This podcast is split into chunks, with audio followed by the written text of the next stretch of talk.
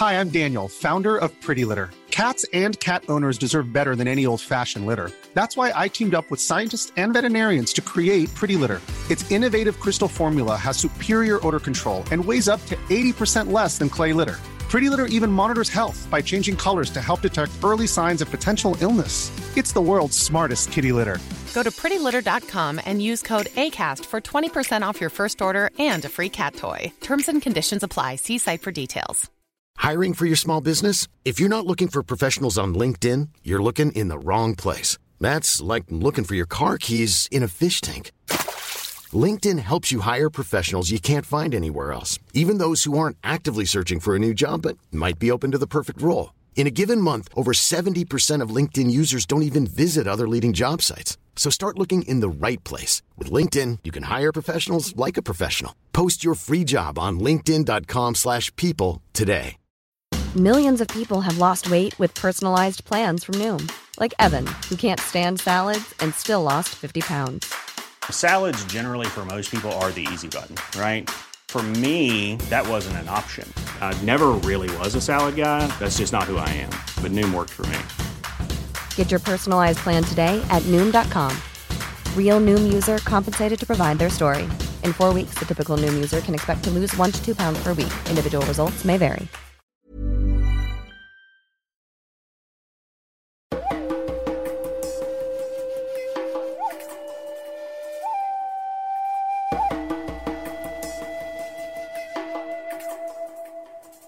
سلام. این اپیزود چهارم پادکست بی پلاسه و در خرداد 97 منتشر میشه. بی پلاس پادکستیه که در هر اپیزودش من علی بندری یک کتاب غیر داستانی رو به صورت خلاصه برای شما تعریف می‌کنم. یعنی میام مغز کتاب رو حرف اصلی نویسنده رو اینجا خلاصش رو میگم که اونایی که کتاب می‌خونن یه دید معقولی داشته باشن از اینکه این کتاب چی بهشون میده اگر برن سراغش. و اونهایی هم که کتاب نمی‌خونن اینجوری حداقل بتونن برداشت ما رو از اصل اون چیزی که نویسنده برای گفتنش رفته کتاب نوشته دریافت کنن. بی پلاس یک چهارشنبه در میون منتشر میشه. فصل اولش 16 تا کتاب داره 16 اپیزوده. لیست همه کتابایی که توی فصل اول میریم سراغشون همراه با تاریخ انتشارشون در bpluspodcast.com هست الان. خود پادکست رو هم بجز از سایت از همه اپلیکیشن های پادکست و از ناملیک و SoundCloud و کانال تلگرام پادکست BPlus می‌تونید بشنوید. سایت رو اگر ببینید راهنما هست که کجاها میشه شنید. لینک هم هست. این رو هم توی سایت توضیح دادیم که شما به عنوان شنونده پادکست اگر دوست دارید در فراهم کردن امکان تولیدش هم یک سهمی داشته باشین می‌تونید با 48 هزار تومن یا 16 دلار پشتیبان کل فصل اول پادکست BPlus بشین. bpluspodcast.com رو چک کنین. همه اطلاعات اونجا هست.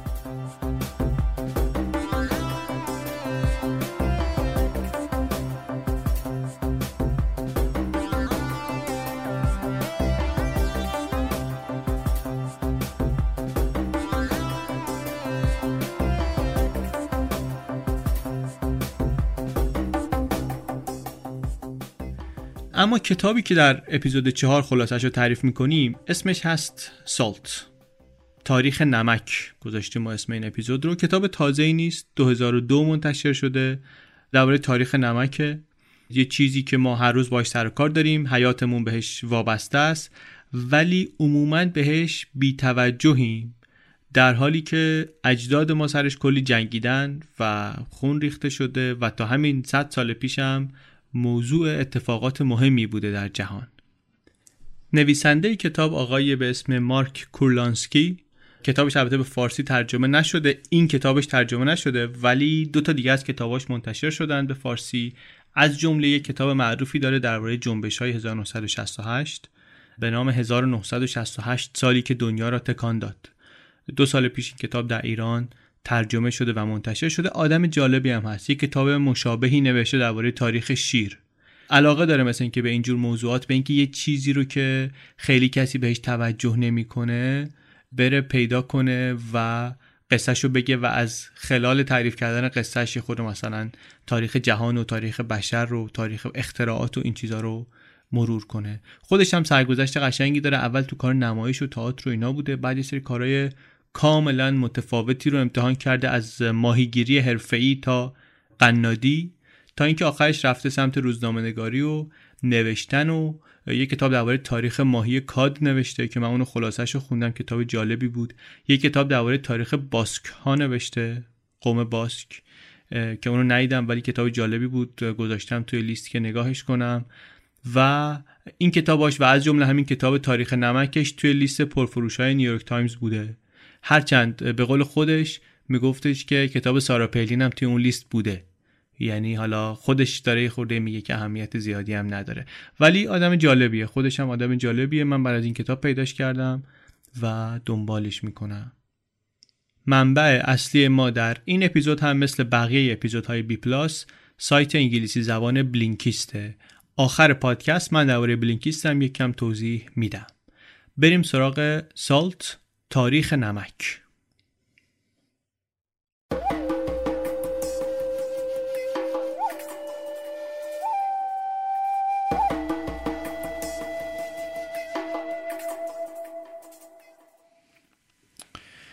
کتاب از اینجا شروع میشه که بگه که نمک چی هست.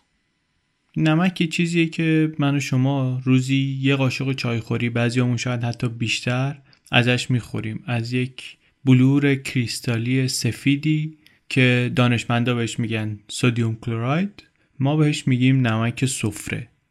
اسمش حالا هر چی که باشه خیلی فرق نمی‌کنه. چیزی که مهمه اینه که این چیزیه که ما رو زنده نگه میداره. خیلی ما معمولا توجهی نداریم به اینکه نمک چطوری رسید به کابینت آشپزخونه اصلا از کجا میاد و اینا. ولی واقعیتی که جالب بود برای من وقتی که این کتاب خوندم این بود که قرنها پیش پدران ما با چنگ و دندون سر کنترل فروش و توزیع نمک جنگیدن و همدیگر رو کشتن. خیلی جدی. چون نمک چیز مهمیه. چیز مهمیه در قدیم هم مهم بوده. تا جایی که همونطوری که در ادامه کتاب می‌بینیم برآمدن امپراتوریایی مثل امپراتوری ونیز اصلا اساسش بر نمک بوده.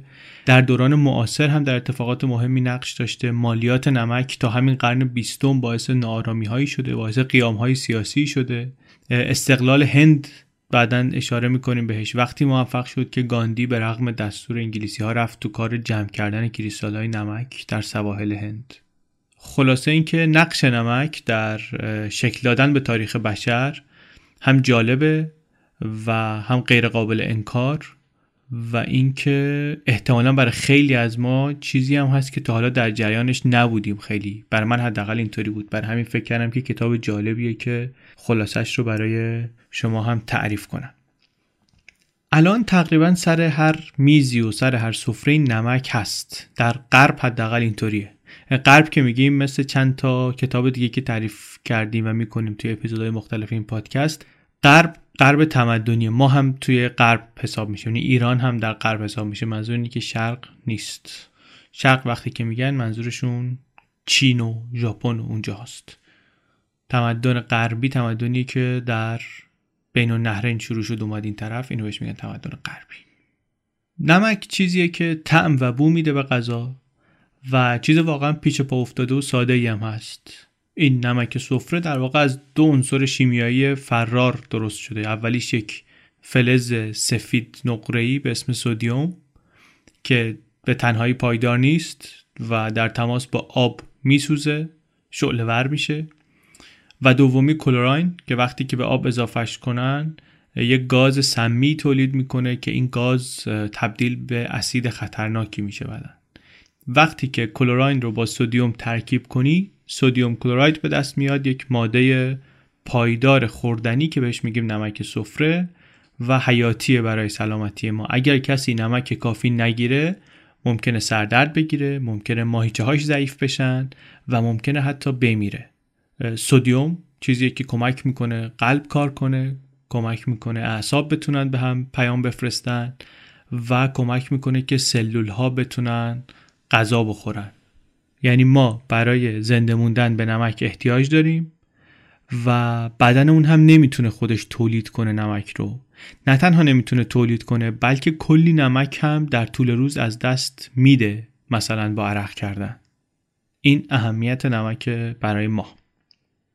از نظر تاریخی هم نمک در شکل دادن به تمدن ها هم نقش داشته. نمک اولین چیزی بود که به صورت بین المللی تجارت شد و حتی یک زمانی به خاطر اینکه خیلی ارزشمند تلقی می‌شد به عنوان وجه رایج ازش استفاده می‌کردن به جای پول.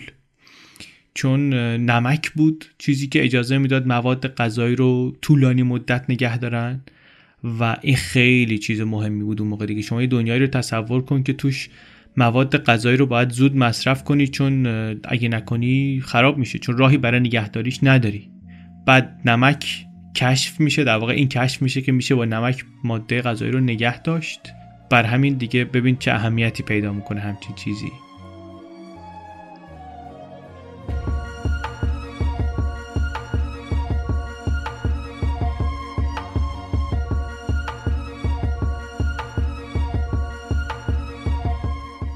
بجز این نقش تاریخی نقش فرهنگی مهمی هم داشته. نقش فرهنگی مختلفی داشته در واقع.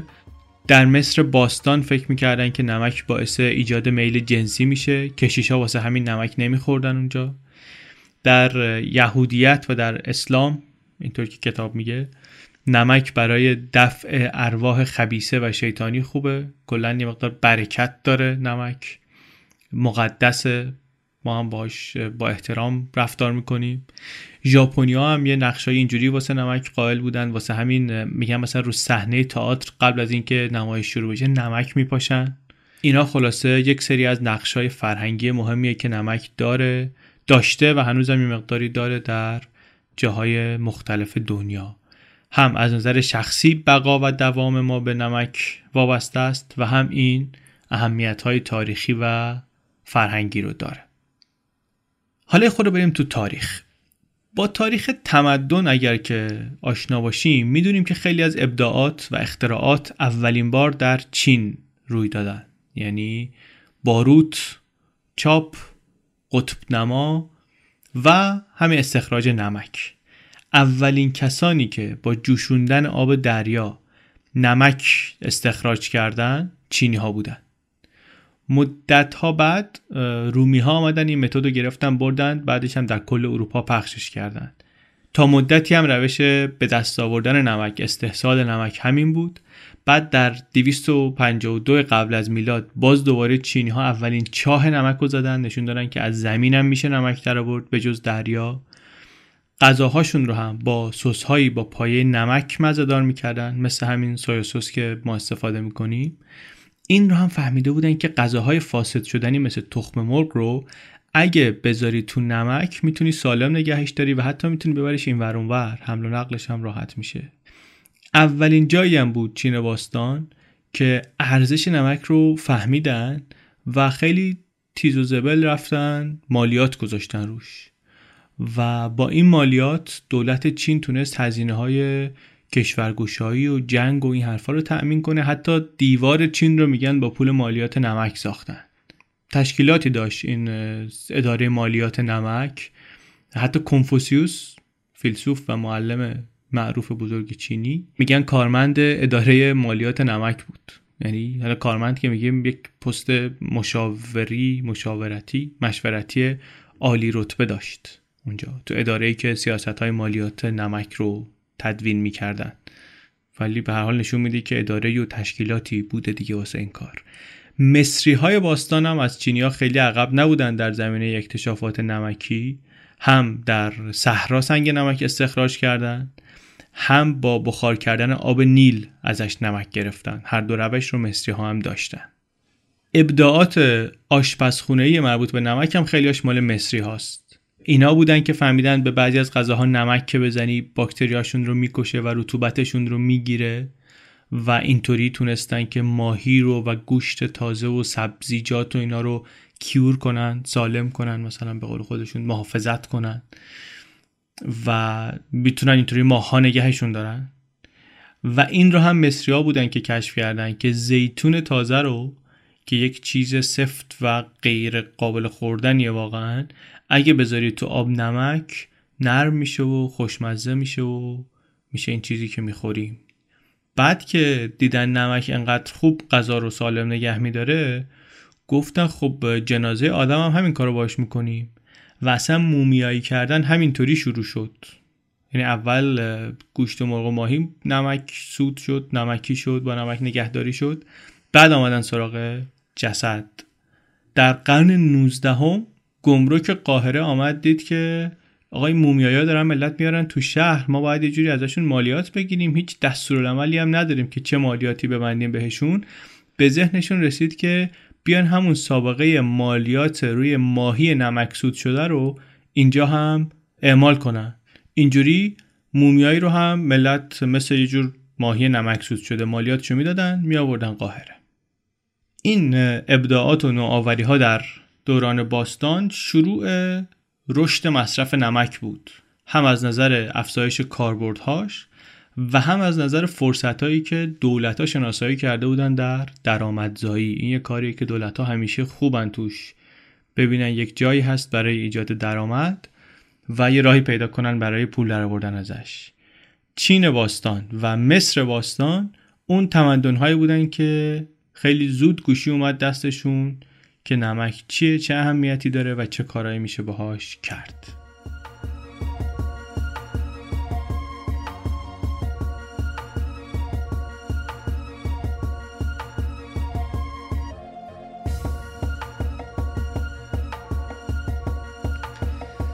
یه امپراتوری دیگری که برای ما آشناس و ممکنه خوب بشناسیمش امپراتوری رومه.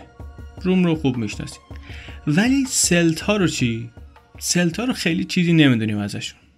اینا کی بودن؟ اینا یک مردمان باستانی بودن که هیچ رکورد مکتوبی ازشون وجود نداره.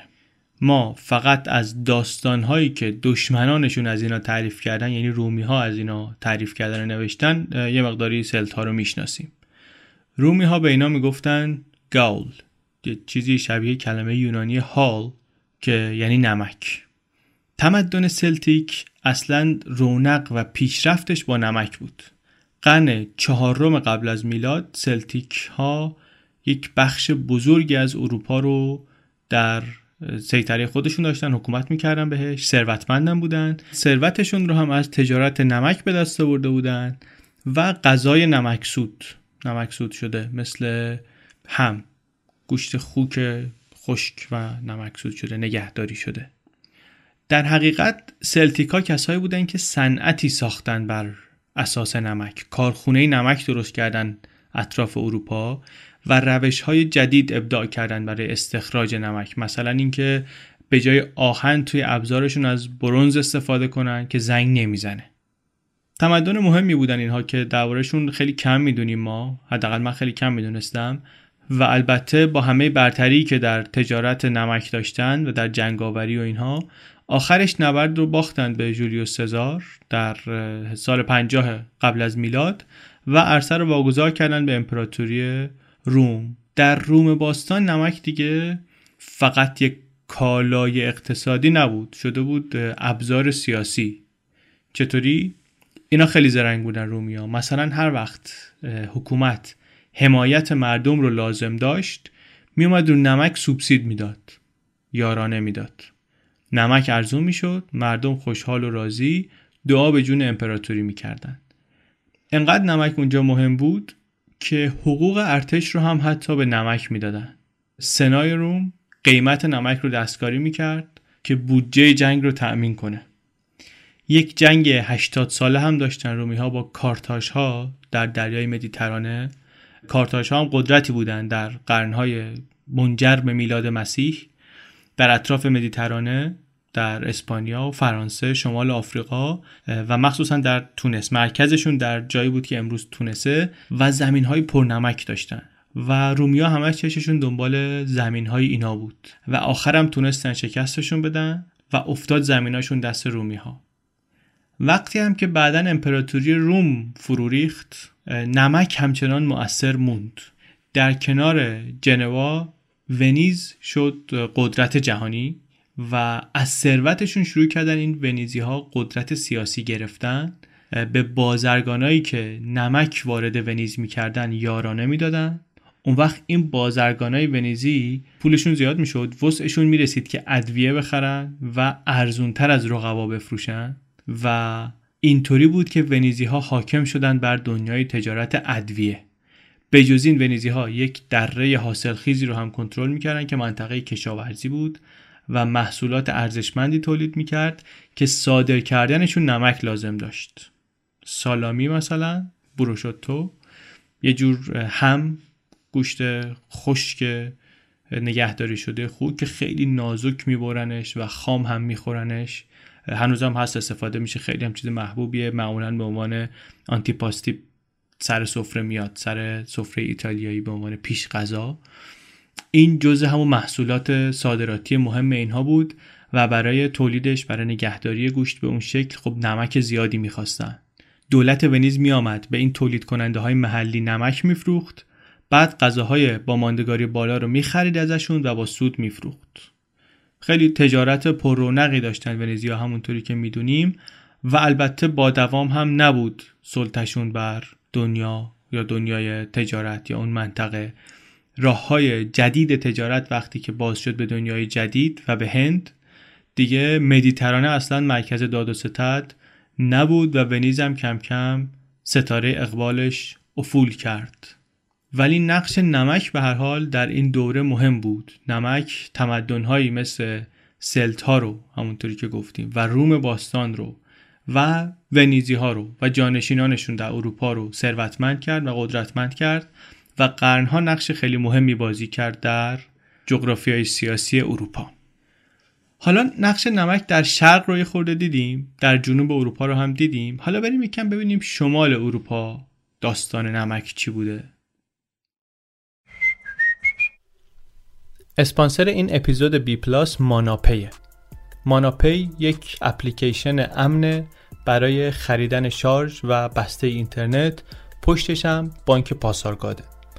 توی اپلیکیشن ماناپی می‌تونید بسته های مختلف اینترنت رو بررسی کنین و اونی رو که با میزان مصرفتون هماهنگتره انتخاب کنین.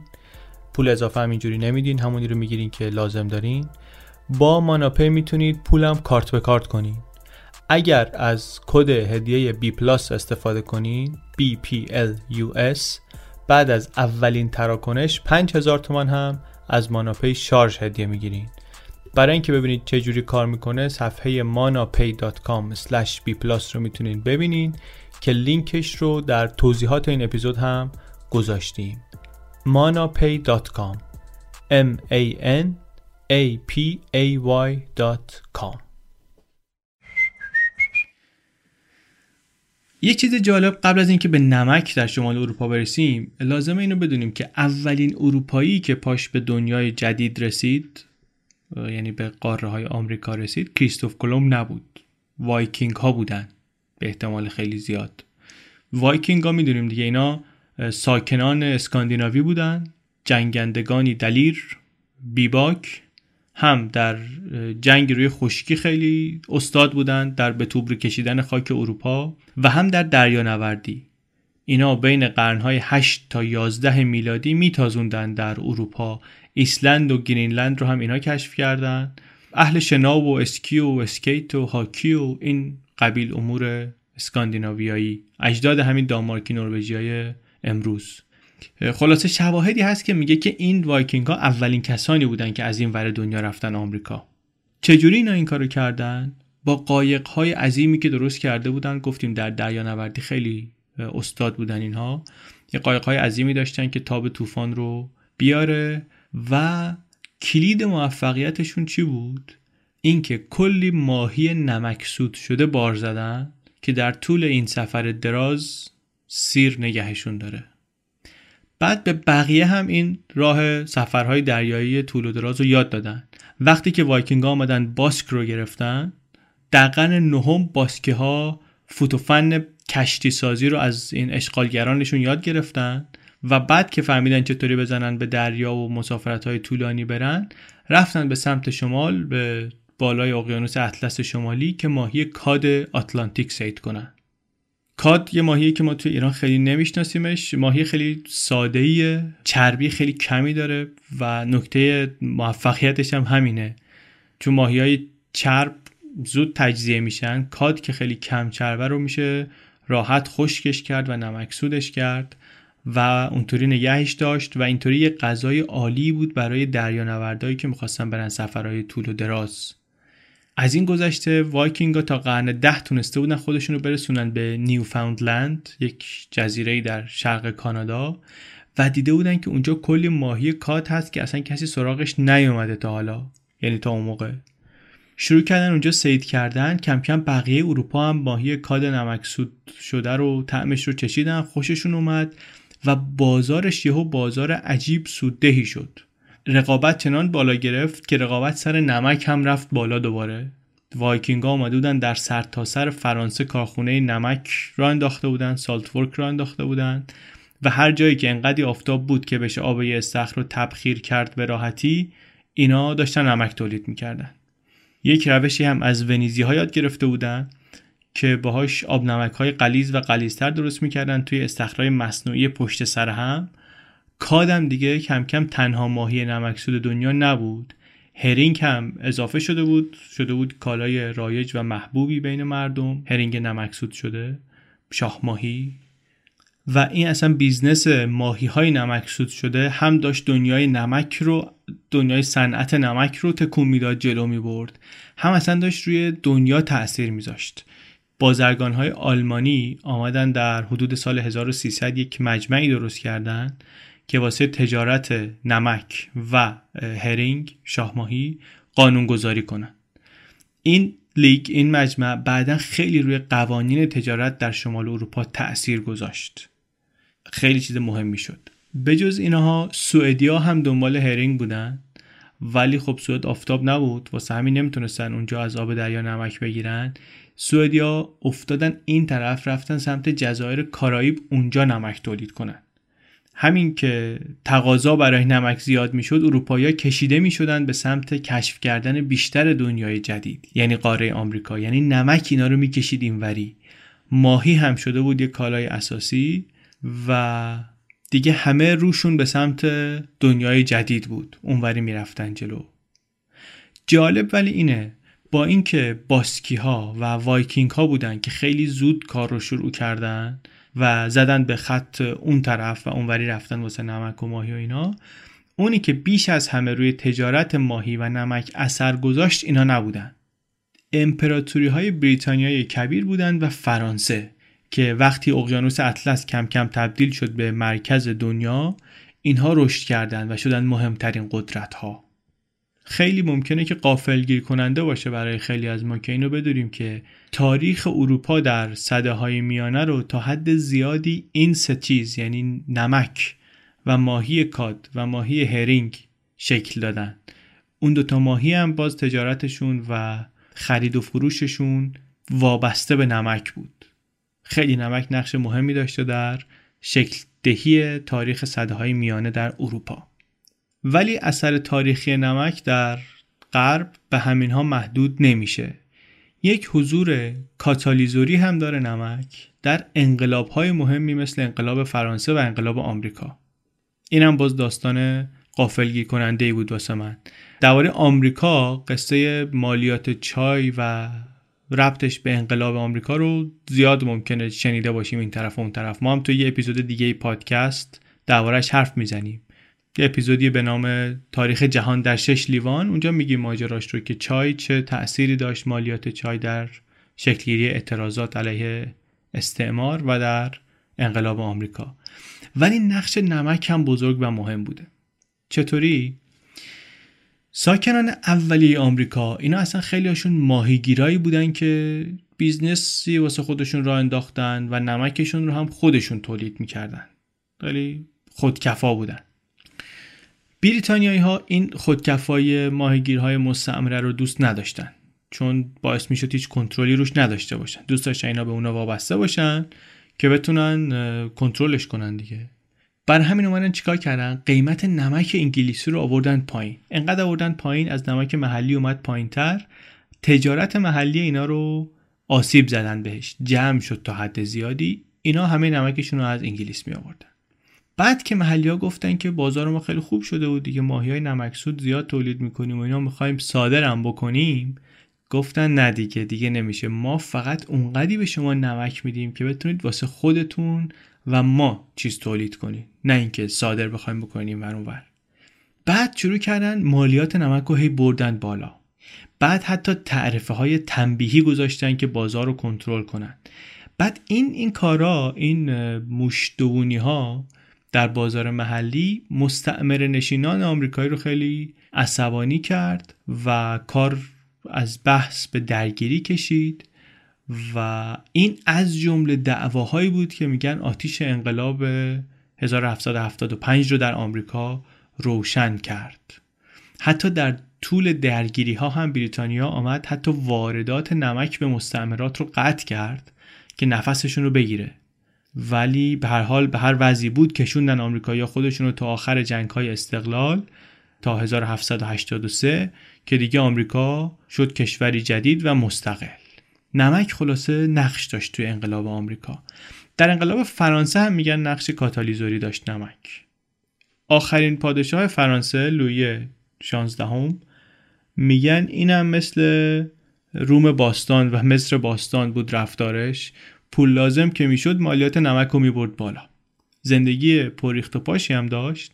واسه همین هی خرجش زیاد می‌شد هی مالیات نمک رو می‌برد بالا هی ملت عصبانی تر می‌شدن هی فشار میومد بعد از اون وقت چیکار می‌کرد؟ به یه سری شهرهای خاصی معافیت مالیاتی می‌داد.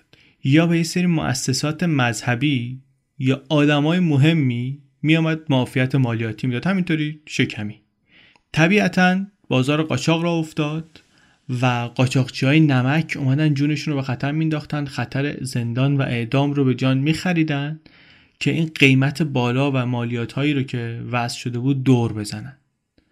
دولت آمده بود حتی یه حدی تعیین کرده بود که هر فرانسوی باید حداقل انقدر نمک بخره. برای اینکه مثلا اینا تضمین کنن که دولت درآمدش از این حد دیگه کمتر نمیشه.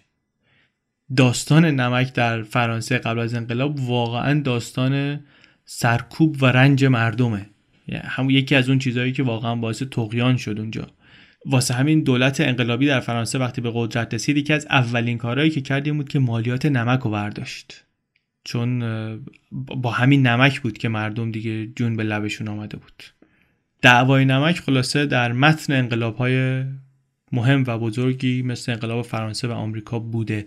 کتاب طبیعتا جزئیات اینها رو بیشتر توضیح میده. اگر کسی علاقه من بود خوبه که بره ببینه.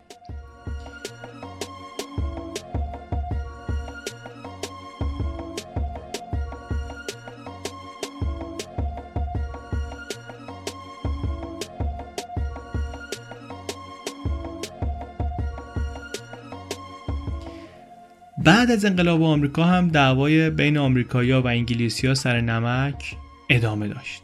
چون در آمریکای جوان همچنان نمک چیز مهمی بود بریتانیا آمده بود استقلال آمریکا رو به رسمیت شناخته بود ولی هنوز می‌خواست یک سری محدودیت روی تجارت این آمریکایی‌ها بذاره. در 1812 این باعث یک درگیری جدیدی شد که اونجا دیگه بریتانیایی ها حتی آمدن که همه معادن نمک رو که تازه در آمریکا ساخته شده بود خراب کنن. ولی آمریکایی‌ها خورده معادنشون رو مخفی ساخته بودن کانال کشیده بودن واسه حمل نمک و محفوظ موندن و صنعت داخلی نمک در آمریکا رشد کرد در حالی که درگیری همینطوری ادامه داشت و واردات نمک هم از بریتانیا متوقف شده بود.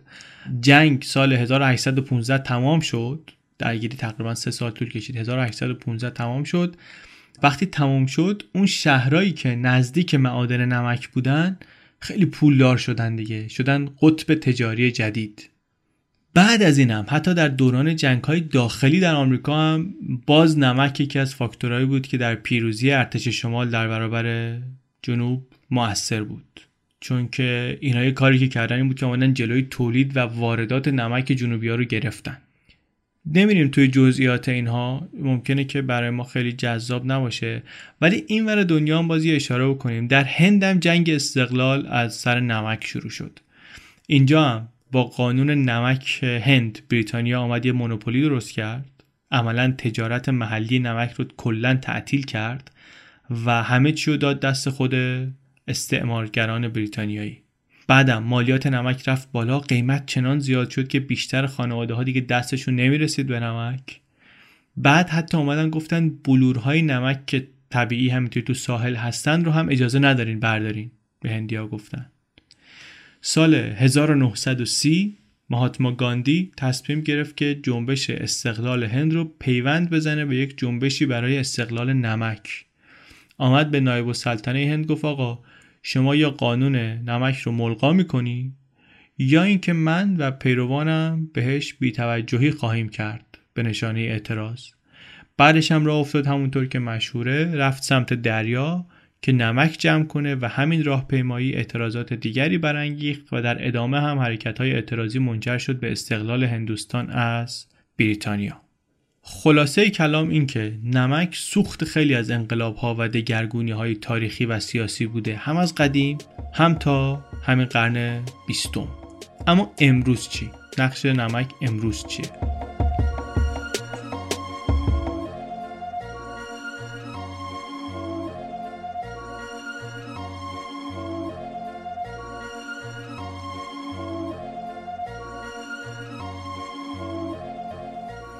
یک چیز مهمی که البته می‌دونیم اینه که نمک دیگه اون ارزش سابق رو نداره. نمک چیز ارزونی شده. فرایند ارزون شدنش هم اینطوریه که تا همین دو قرن پیش خود ناشناخته بود نمی‌دونستن نمک از چی تشکیل شده. از حدود 1800 شیمیدان ها شروع کردن الکترولیز کردن و تونستن که یعنی مایع رو به کمک جریان الکتریسیته بشکنن به اجزای تشکیل دهندش. و اینطوری مثلا بفهمن که نمک از چی تشکیل شده چه خواصی داره و خلاصه کم کم فهمیدن چی به چیه در تشکیل نمک. دانششون که از نمک زیاد می‌شد روش های استخراج هم به موازات پیشرفت می‌کرد تولید هم اوج می‌گرفت زمین شناسی هم پیشرفت می‌کرد و کم کم مثلا فهمیدیم که تقریبا همه جای زمین بالاخره یه جوری نمک هست.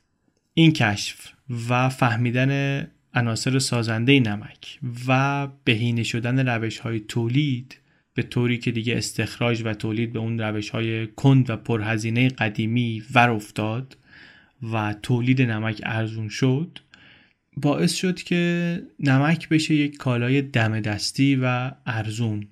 دیگه اون اهمیت تاریخیش رو از دست بده کم کم. شکل رابطه ما رابطه جامعه و نمک اینطوری بود که کم کم عوض شد. حالا به این می‌رسیم آخر اپیزود ولی قبلش یه نگاه کوچولو بکنیم به اینکه این مناطقی که نمک توشون تولید می‌شد چه جور جاهایی بودن و صنعتی شدن چه کرده با این جاها. واقعیت اینه که صنعتی شدن صنعتی شدن صنعت نمک خیلی آسیب زده به محیط زیست اون مناطقی که توش نمک تولید می‌شد. سوخت زغال کارخونه های نمک باعث آلودگی هوا شده اونجا یعنی می شده استخراج براین آب نمک از زمین. گودال های عظیم درست می‌کرد. این گودال هم باعث نشست خونه ها می‌شد. هم مثلا ریل های قطار رو باعث می‌شد که شکم بدن خم بشن. و از این گرفتاری ها توی مناطق مسکونی مثلا در منطقه به اسم چشایر در شمال غرب انگلیس خیلی گزارش شده. یه جایی که قطب تولید نمک بود. در اواخر قرن 19 می‌گفتن 90 درصد نمک انگلستان از اونجا میاد. و همین گرفتاری ها در واقع کشف همین آسیب های صنعت نمک بود که باعث شد دولت تا بیان برای کارخونه های تولید کننده نمک مالیات های سنگین تر وضع کنن و اینطوری تولید کننده های کوچکتر کم کم از بازار افتادن بیرون. ولی اون بزرگترهایی که توان مالیشون بیشتر بود مالیات رو دادن و نه تنها موندن بلکه بازار رو قبضه کردن کم کم. و همین همین حالتی که در انگلستان به صورت محلی اتفاق افتاد در دنیا هم روی داد.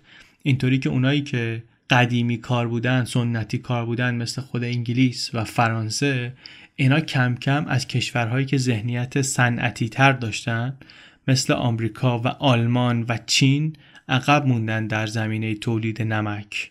مثلا یه نمونه شرکت آمریکایی مورتون اول توضیح کننده نمک بود اوایل قرن بیستم. بعد دید وضع خوب کم کم کارخونه نمک خرید. اولین کارخونهش سال 1910 خرید و همینطور رشد کرد رشد کرد تا 1996 این شرکت شد بزرگترین برند نمک در جهان مورتون. امروز ولی گفتیم نمک دیگه چیز قیمتی نیست. هرچند هنوز حیاتیه. ما هم البته کمتر از قبل نمک مصرف می‌کنیم. همین که خوشبختانه دیگه سر نمک نمی جنگیم سر چیزهای دیگه می جنگیم سر نمک دیگه نمی جنگیم در آمریکا الان اصلا فقط 8 درصد تولید نمک به صنایع غذایی مربوط میشه. از جمله به این دلیل که بسته‌بندی های پیشرفته ای آمده قوطی کردن آمده برای نگهداری غذا و مخصوصا فریز کردن رو داریم و مثل قدیم دیگه نیازمند نمک نیستیم. فریز کردن رو به صورت ویژه میگیم چون مخصوصا سریع فریز کردن که اینطوری آب میورم توش نگه میداره باعث میشه نه تنها تازه بمونه بلکه حتی بافتش هم مثلا آسیب نبینه. خب خیلی برتری داره نسبت به نگهداری با نمک. ضمن اینکه دلایل پزشکی هم هست برای کم شدن حضور نمک در مصرف غذایی در صنایع غذایی. دیدیم که مثلا فشار خون رو می‌بره بالا و خطر داره و اینا واسه همین کمتر استفاده می‌کنیم. البته هستن هنوز کسایی که واسه مزهدار کردن غذا سر سفره نمک دارن نمک می‌زنن به همه غذا. ولی خب خیلی کمتر از قبل.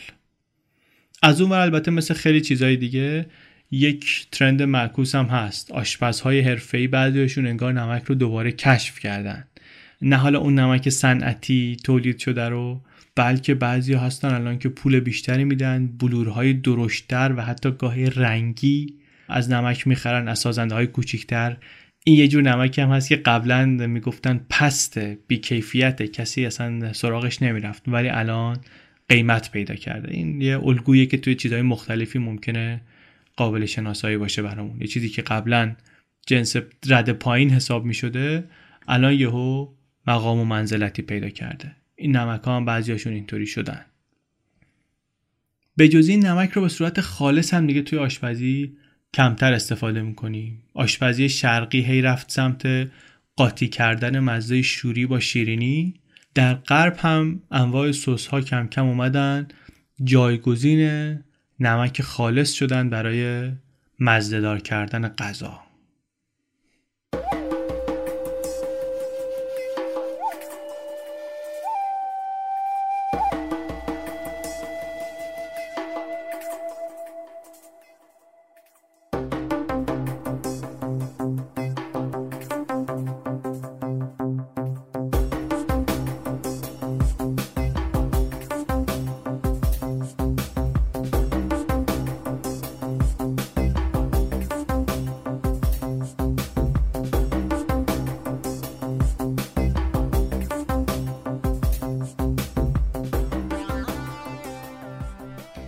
چیزی که شنیدید اپیزود چهارم پادکست بی پلاس بود. این اپیزود بی پلاس رو من علی بندری و امید صدیق فر درست کردیم. بی پلاس یک هفته در میون چهارشنبه ها منتشر میشه و می‌تونید از همه اپلیکیشن های پادکست Overcast پادکست Castbox Pocket Cast همه اینا بشنویدش. اگر نه از namlik.me از اپلیکیشن اندروید ناملیک از ساوند کلاود یا از کانال تلگرام یا از سایت bpluspodcast.com هم میشه گوشش داد. طبق معمول همیشه البته ما پیشنهاد می‌کنیم که یک اپلیکیشن پادکست نصب کنید هم خودتون راحت ترید هم ما خوشحال تریم. توی سایت bpluspodcast.com همه اینها رو توضیح دادیم. این رو هم اونجا توضیح دادیم که شنونده های پادکست این گزینه رو دارن که پشتیبانش بشن. با 16 دلار اگر که خارج هستین یا 48 هزار تومن اگر که ایران هستید می‌تونید پشتیبان کل فصل اول پادکست بی پلاس بشین. به ما کمک می‌کنه این کار که خوبتر و منظمتر پادکست تولید کنیم. از همه کسایی هم که تا حالا پشتیبان شدن خیلی خیلی خیلی خیلی ممنونیم. پایه اصلی همه اپیزودهای بی پلاس خلاصه های سایت Blinkist هستند واقعا خلاصه های خوبی داره. من به کمک بلینکیز هفته حداقل یکی دو تا کتاب و خلاصه هاشو می‌خونم. مثلا از هر هفت هشت تا کتاب شاید یکیشو انتخاب کنم که برم بخونم.